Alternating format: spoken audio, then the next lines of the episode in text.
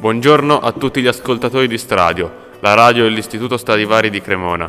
Riprendiamo finalmente le interviste ai protagonisti della musica, con un gruppo che ha scritto la storia della musica italiana.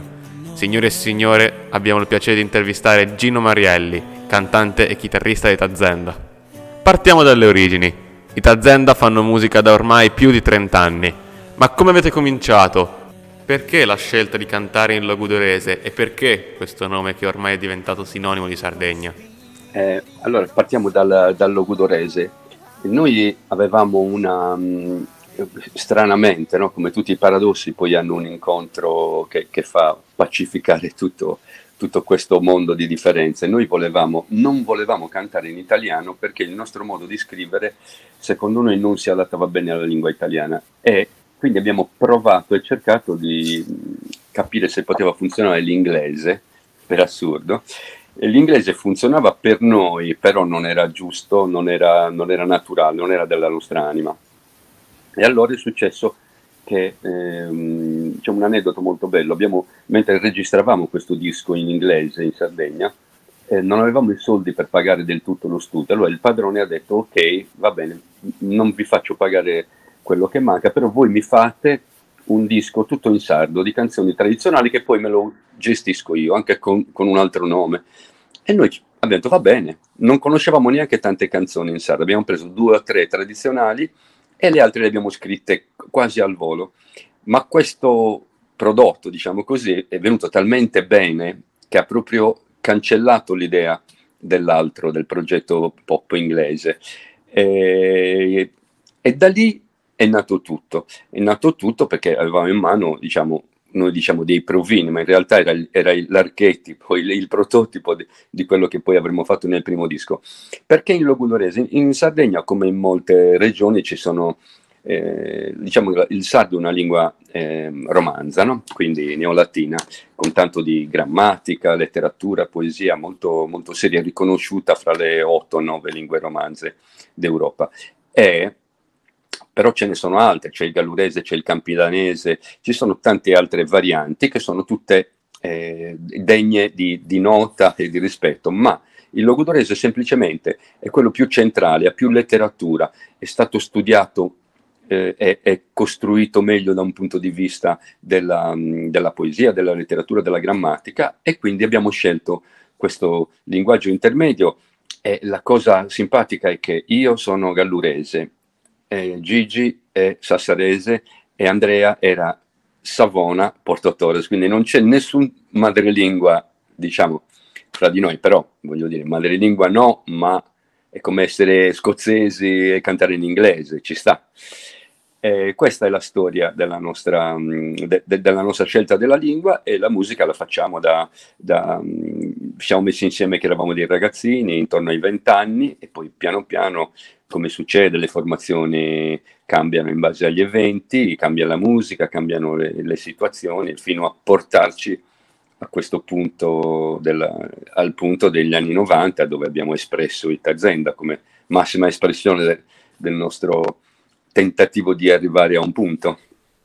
Come si coniuga la scelta di questo nome con la cultura, con la tradizione e con il genere musicale che vi contraddistinguono? Allora, eh, ma semplicemente mh, quando, mh, quando c'è l'esigenza di mettere un nome a una band, è un momento molto bello, molto creativo, dove si dicono un sacco di fesserie, un po' si guarda il suono, un po' si guarda il senso, eh, oppure si cerca, da, si fa una specie di brainstorming naturale, no? Noi stavamo, io stavo leggendo un, una, una serie di libri di fantascienza di Isaac Asimov, e uno dei quali eh, l'ho prestato a Gigi, nel momento in cui è venuta fuori una serata dove, dove, dove dovevamo dare necessariamente il nome, abbiamo detto dai, intanto troviamone uno provvisorio. Succede sempre così, che il provvisorio poi rimane sempre. E Gigi ha proposto tre nomi che erano dentro quel libro, che erano Terminus, Trantor e Tazenda. E ci piacevano tutte e tre, ma Tazenda aveva questa... questa assonanza con Sardegna, la stessa lunghezza, le stesse vocali, e così poi vagamente latino. Ci piaceva anche l'idea di questo, eh, di questo Star's End, no? Come descritto nel libro, l'ultima stella. Noi siamo in Sardegna, siamo l'ultima siamo l'ultima, siamo la periferia, de, de, de, secondo noi, dell'Italia, dell'Europa.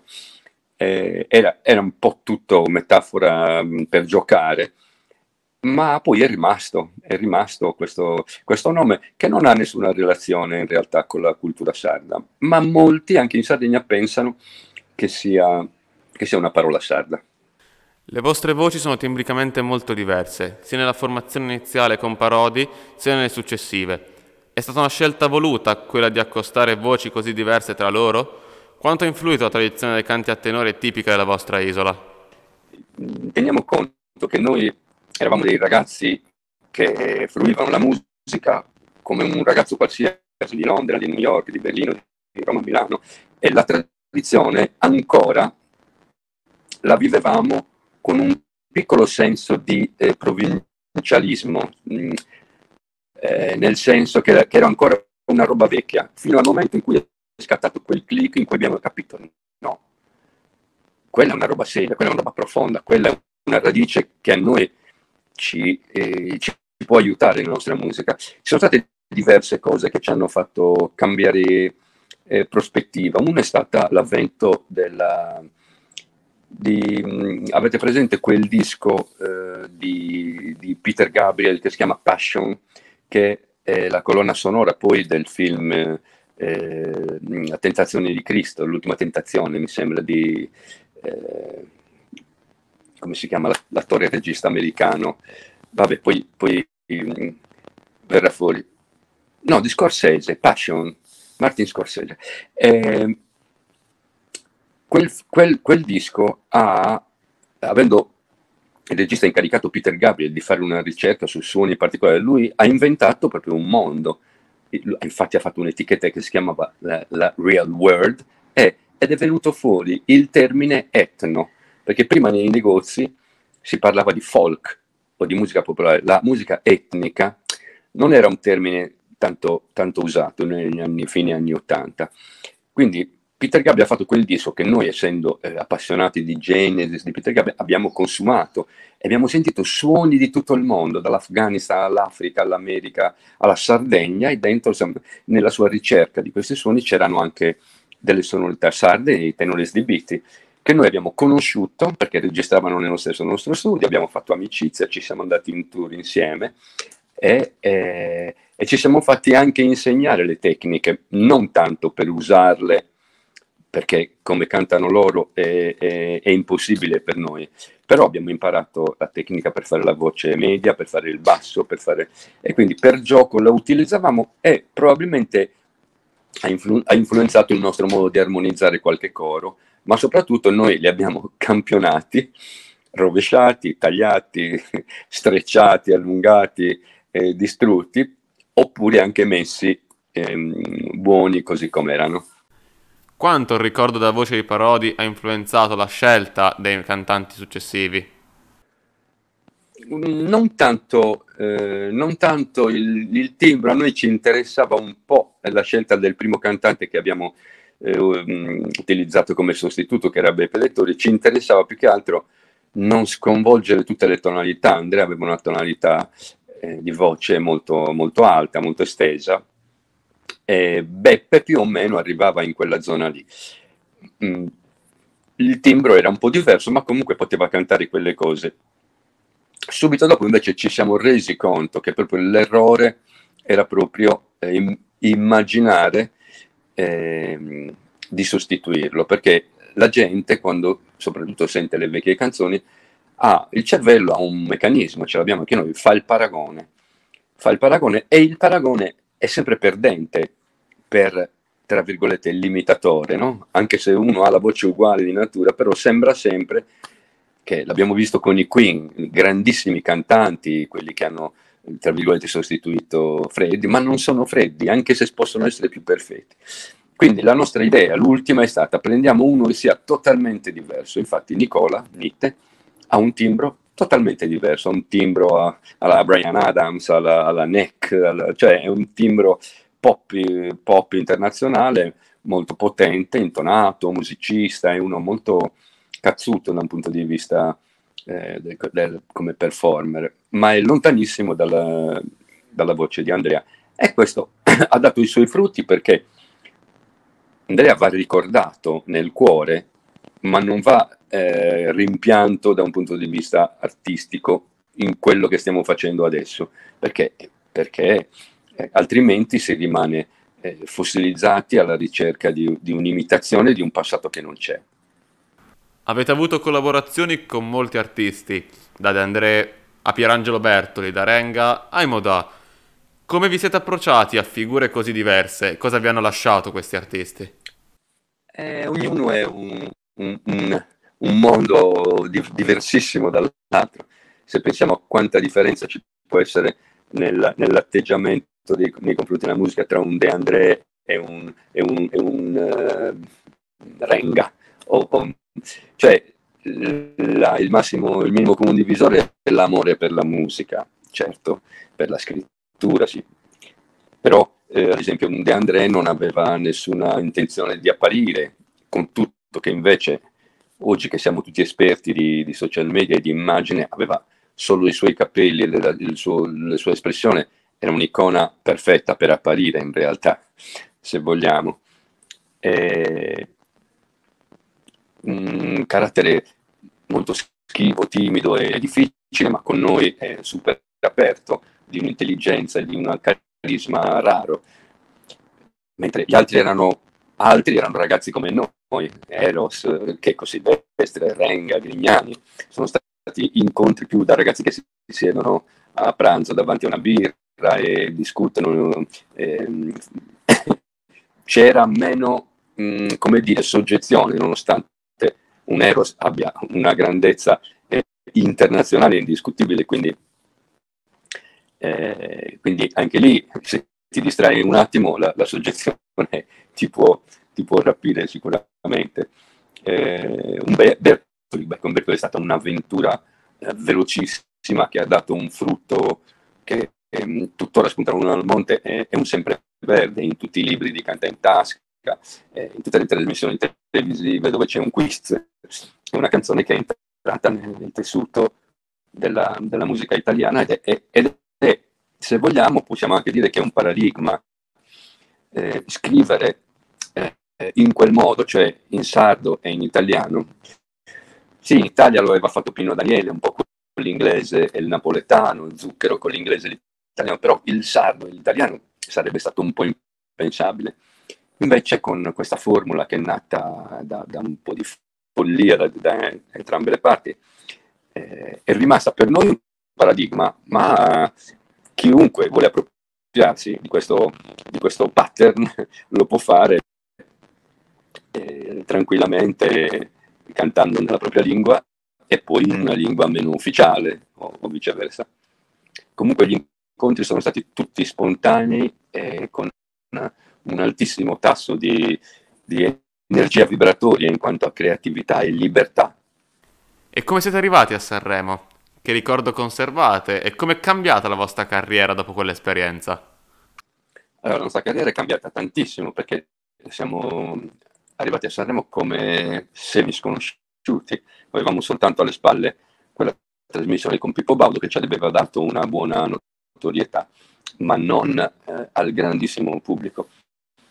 Con questa mh, canzone, che poi ancora oggi che sono passati, eh, sono passati tre vent'anni circa, ogni volta che vediamo la registrazione o che sentiamo i commenti, leggiamo, su Spunta la Luna dal Monte ci sono dei commenti su YouTube che ha milioni di visualizzazioni, sono dei commenti ancora oggi eh, estasiati di chi non la conosceva, perché è una canzone che ha una, una magia. Chi era in sala quel giorno a Sanremo racconta di, di, di un'atmosfera un po' soporifera che improvvisamente si accende Con, con l'apparizione di questi quattro scappati di casa che eravamo noi e eh, Bertoli, nel senso, nel senso sfigati, eh, rappresentavamo un po', un po' di tutto il, il, l'ambaradana artistico, per Sanremo rappresentavamo un po' i più, i più piccoli, i più, i più, i più poveri, no?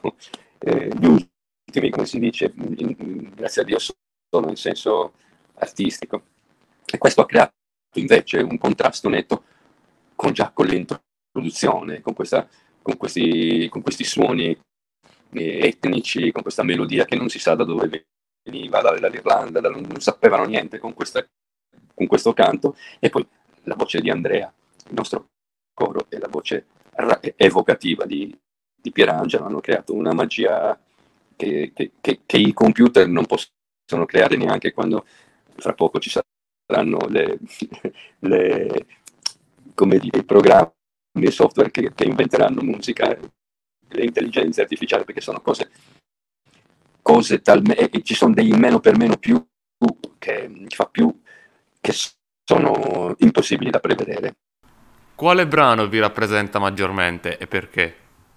C'è un pezzo in realtà che se, se avete poi voglia e curiosità di andare ad ascoltarlo eh, ha un grande significato per noi, perché è arrivato in un momento in cui ci Ci, ci, avevamo bisogno, proprio nella creazione di questo paradigma nuovo, secondo noi, di, di qualcosa che ce lo indicasse.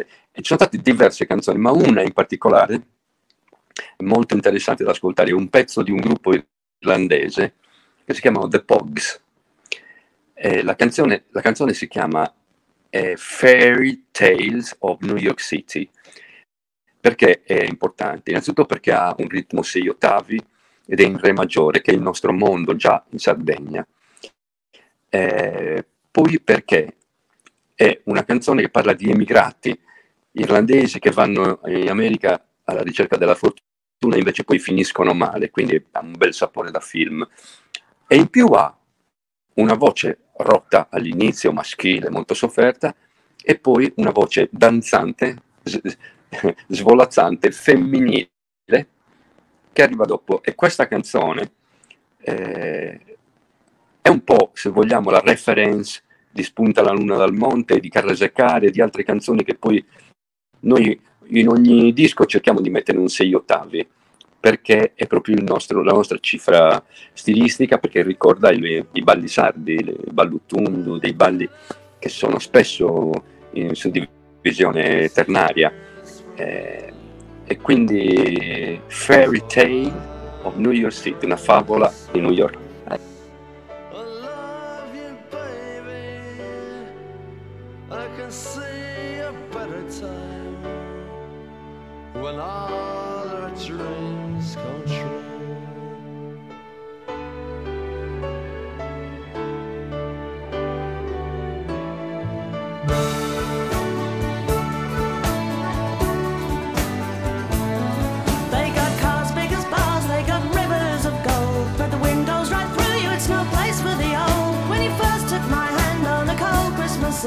You promised me Broadway was waiting for me. You were handsome. You were pretty queen of New York City. When, when the band finished playing, they held out for more. Sinatra was swinging, all the junk they were singing. We kissed on the corner, then danced through the night. The boys of the N Y P D choir were singing, "Go away, babe," and the bells were ringing out for Christmas Day.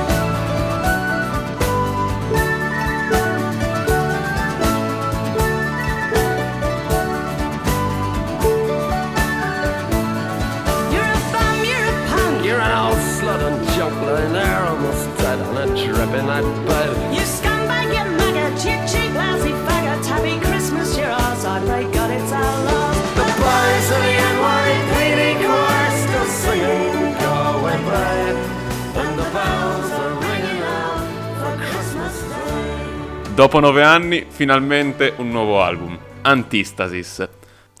Volete parlarci un po' del vostro nuovo lavoro? Cosa nasconde questa parola dal sapore antico? Lì, lì c'era un, c'è stato un lavoro per eh, trovare il titolo, perché diciamo che avevamo un titolo molto bello, ma ce lo siamo giocati in modo eh, distratto. Il titolo era Amagios, che dentro ha la radice di magia, Maya, magio, quindi ammaliare, incantare, no? Eh, incantesimo. Quindi, eh, però abbiamo fatto uscire un singolo qualche anno prima e poi ci è piaciuto talmente tanto che abbiamo cam- chiamato anche il tour con quel nome, e il disco ha tardato, anziché uscire in quell'anno è uscito tre anni dopo. Allora a quel punto lo avevamo già troppo utilizzato, abbiamo, abbiamo cercato qualcos'altro. Non c'erano altre canzoni col titolo eh, da poter utilizzare, perché diciamo che da un punto di vista commerciale il, il massimo è dare il titolo all'album con la canzone che farà da apripista. Questa è la legge, ma la legge del pop commerciale di oggi. Però esiste anche un'altra legge, che è la legge dei Pink Floyd, de, de, dei Zeppelin, de, de, dei nostri, quelli che ci hanno formato, cioè dare un titolo che sia invece minimalista, che sia piccolo, che sia nascosto, che non ci sia neanche... Allora, The Dark Side of the Moon non esiste la canzone, è la, la fine di una la frase, di un, di un pezzo. E ci sono dei dischi famosi, importanti, che non hanno titolo o che non hanno la parola dentro il disco. Quindi siamo messi a cercare delle parole, eh, a Gigi piaceva l'idea di resistenza, eh, io personalmente gliel'ho bocciato, gliel'ho bocciato perché resistenza è diventata una parola quasi politica, diciamo, che si connota troppo in un certo senso, e poi anche un po' utilizzata, abbiamo guardato, l'hanno già utilizzato diversi gruppi, diversi artisti, allora abbiamo cercato in tante lingue se c'era un modo per... Eh, il sardo era troppo uguale, eh. in, in inglese l'hanno già usato i Muse, poi non era giusto per noi in inglese. Alla fine no, siamo andati anche in danese a cercarlo, co- come Maneskin, per vedere se, se c'era qualcosa di interessante. Alla fine, quando stavamo abbandonando l'idea, mi è venuto in mente di controllare in greco antico. E io ho detto, è terribile, è Antistasis. E invece Gigi è impazzito di gioia, ma è bellissima, a me sembrava molto difficile. Però era molto bello il senso, perché Eh, eh, a livello etimologico è, è figo, perché non è proprio eh, resistenza, perché antistasis è opporsi alla stasi. Eravamo dentro il lockdown, quindi eh, opporsi alla stasi ci sembrava un, un, un buon oggetto di discussione con i giornalisti, parlando delle canzoni o col pubblico. Un po', un po' spocchioso, sì, però allo stesso tempo chi se ne frega, an- andare oltre la stasi, combattere la stasi, che è diverso dalla resistenza, è una specie di passività eh, intelligente, non so come, accettare le cose ma allo stesso tempo non per pigrizia, ma perché le cose spesso vanno come vogliono, no? Non ci sono prove che abbiamo tutta questa eh, volontà e influenza sulle cose. Quindi questo antistasis, detto, giochiamocelo. Poi, poi facciamo i conti con la difficoltà del concetto, ma intanto lo usiamo. È bello, graficamente strano. È andata così. Il disco presenta una novità particolare, ma non è stata voluta. Alla fine abbiamo qualcuno, cioè mia moglie forse mi ha fatto notare, ma non è troppo in italiano questo disco. Allora ho controllato, ho fatto la torta delle percentuali, ho visto che è più in italiano che in sardo, però non è stato voluto e, e c'è un motivo, quindi non è che l'abbiamo fatto per allargarci in un mercato, no, assolutamente. L'abbiamo fatto perché eh, per la prima volta abbiamo voluto parlare delle relazioni interpersonali, quindi storie d'amore, un po' come, un po' come si fa nella tradizione di tutta la musica pop, no? Delle ballad, quindi storie che finiscono, che iniziano, sofferenze, cose che nella lingua sarda non sono facili, perché essendo una lingua antica, con un carattere introverso, eh, nella letteratura sarda non ci sono uomini e donne che raccontano di sofferenze d'amore in modo così, così come potrebbe raccontarle Mogol, ecco, o un cantautore italiano colto, cioè sono solo eh, cose più epiche d'amore, cavalleresche, no? Come non, pot- non posso riposare, amore mio, da quando tu non ci sei, sono cose più più da dedica, eh, da sotto la finestra. E invece noi volevamo esprimere con il nostro, con le nostre nuance di oggi delle cose, e l'italiano ce lo ha, ce lo ha permesso. E quindi abbiamo, in questo disco c'è un po' di, di, di accoglienza verso la lingua italiana, che è la nostra lingua anche. La pandemia ci ha costretto a fermarci e a poi inventarci un nuovo modo per ricominciare. Come avete vissuto questi mesi senza esibizioni in pubblico e come è stato poter riprendere attività? Allora, il, il lockdown, um, inteso come chiusura di quel periodo, personalmente non lo abbiamo vissuto male noi, perché, perché intanto era qualcosa di nuovo, quindi aveva anche nel suo negativo un fascino di, di novità. eh, il, il, il, eh, la possibilità di, di ascoltare i dischi che da tanto non ascoltavamo, di leggere, di scrivere, di riflettere, di fare cose completamente diverse da quelle che facevamo solitamente, ci ha fornito il lato buono. Chiaramente il lato eh, brutto è arrivato dopo, dopo sei, cinque mesi, sei mesi, perché ci ha fatto capire con tutta la sua forza e violenza che è proprio un assunto matematico, scientifico, che la musica non è una questione personale, la musica è condivisione. Se uno fosse in un'isola deserta da solo, non credo che dopo un po' la musica continui ad essere importante, perché la musica va condivisa.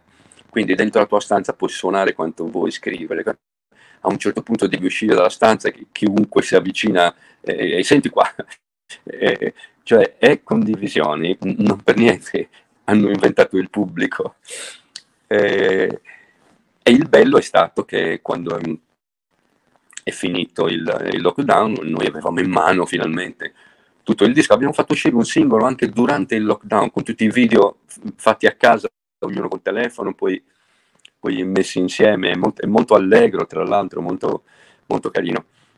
E quando abbiamo ripreso eh, definitivamente a lavorare col pubblico fuori, eh, ma è stato bello perché, perché gli altri sono cambiati, perché hanno eh, come capito quanto è importante una cosa quando te la levano. È un po' quando, è il principio di quando si fa la dieta, o di quando una, una, una, una donna ti lascia, o una, qualcuno muore.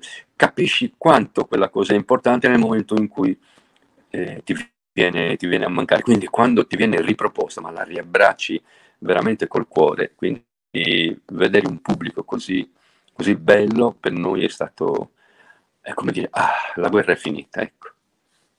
Avete notato un cambiamento del vostro pubblico? No, il nostro pubblico è, è cambiato da sempre, nel senso che noi eh, siamo insieme dall'ottantotto, eh, siamo nel duemilaventitré, quindi abbiamo visto cose che sono veramente eh, quasi inspiegabili. Eh, il, il nonno con il nipotino in braccio, tutti e due che saltano e che cantano la nostra canzone, per il nonno e il nipotino, ma c'è in mezzo l'altra generazione, c'è il padre in mezzo, perché se una persona aveva eh, trenta anni nel, eh, nel novanta, chi, chi gli ha impedito di fare, di fare un figlio subito? Nessuno. Quindi nel, nel, questo nel, nel novanta, nel duemila e nel duemilaventi il figlio può aver fatto un altro figlio tranquillamente, a trenta anni, non c'è niente di strano.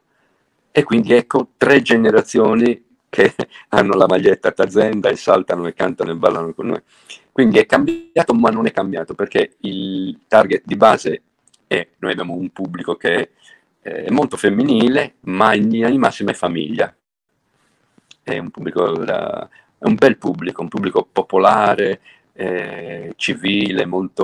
Poi abbiamo uno zoccolo duro, lo chiamiamo così, che sono i nostri fan, quelli sfegatati che ad esempio in Sardegna non perdono una data.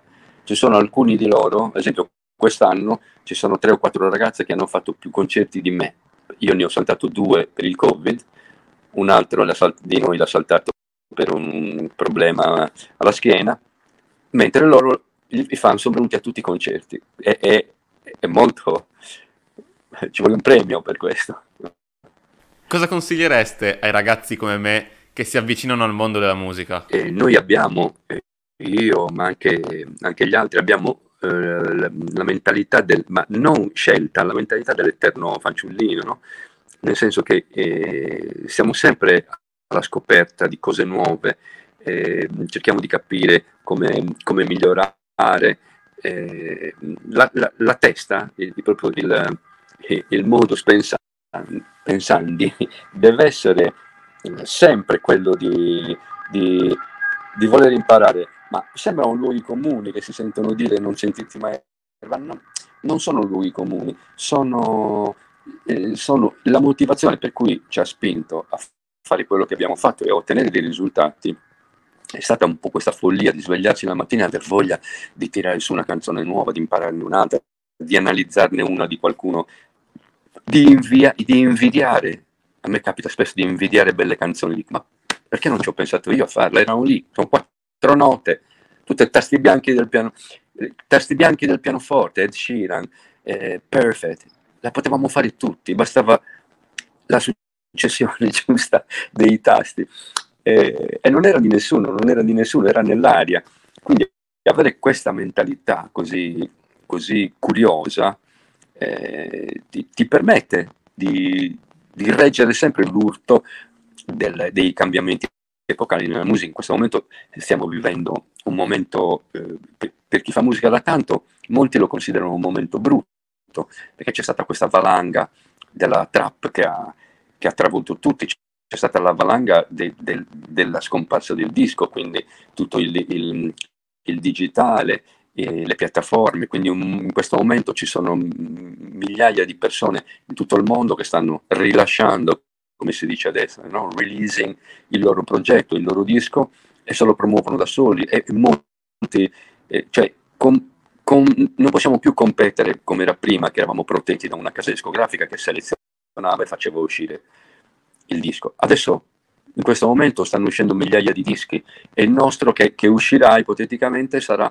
uno dei tanti pesciolini buttati lì nella rete, eh, sarà, ed è, ehm, è difficile perché è finita un'era, no? però, però eh, ma un'era è finita anche per i Beatles, per i Rolling Stones, è finito il, è finito il rock delle Zeppelin, è iniziato un altro. Quando arriva un'altra corrente, l'altra diventa, tra virgolette, eh, vecchia, ma poi dopo un po' non è più vecchia, ma diventa leggenda. Ecco, questo è, quando fai le tue cose belle, dopo un po' possono anche invecchiare, perché arrivano cose più fresche, più... ma poi ancora un po' dopo, quello che valeva torna ad essere eh, pieno di valore. Questa è almeno una specie di giustizia divina, e quello che invece non ne aveva, anche se ha avuto momenti di, di, di grande luce, scompare, scompare. Questo è, que, questo è vero ed è, è, ed è bello, cioè è consolatorio per noi, perché speriamo di aver messo qualche, noi diciamo qualche chiodino qua e là nella, nella musica, quindi questo resterà. Prima di salutarci, con l'augurio di potervi ascoltare dal vivo, magari proprio nella nostra Cremona, siamo curiosi di sapere quali saranno i vostri prossimi progetti. I nostri prossimi progetti, alla fine... Ehm... un musicista di musica com- come-, come la nostra, cosa fa? Suona dal vivo e, f- e fa e-, e registra dei dischi. In questo momento eh, registrare un disco è di- è non è più una priorità, proprio perché è un momento particolare dove è molto facile mettere tanto entusiasmo su un disco e poi buttarlo via, perché le radio non mandano quello che vuoi tu, mandano quello che vogliono loro, e se le radio non la mandano, per gente che era abituata a un, a un certo standard di, di, di, di diffusione, è un po' frustrante. Quindi abbiamo visto anche tanti cantanti famosi che non stanno facendo più dischi, ne fanno uno ogni tanto, quindi dobbiamo farci venire qualche idea geniale. Ad esempio abbiamo pensato di far uscire eh, un singolo in primavera, un singolo in primavera, cercando un'idea, un'idea folle che ancora non abbiamo trovato, ma a, abbiamo già avvisato l'universo di mandarci l'idea, quindi sta lavorando per noi. Poi c'è una cosa carina che non mi stavo ricordando, è l'undici di questo mese, l'undici di novembre, eh, uscirà l'ultimo disco dei, esce un singolo, Tazenda e Imodà, che già hanno, abbiamo avuto una bella esperienza con Cuore e Vento. Ci sarà un altro pezzo che facciamo insieme e che speriamo piaccia a tutti, si chiama Dentro le parole. Ringraziamo ancora i Tazenda per la loro disponibilità e il tempo che ci hanno concesso. È stato un vero piacere. Aio! Vi ringrazio tutti, un abbraccio, è stato un piacere chiacchierare con voi.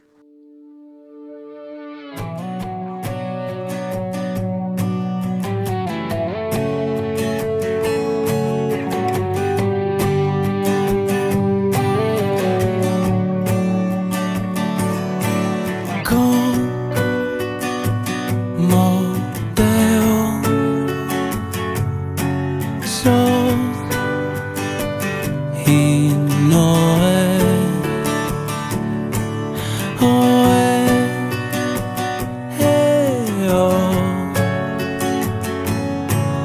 senso è che ne riposo antico spirito.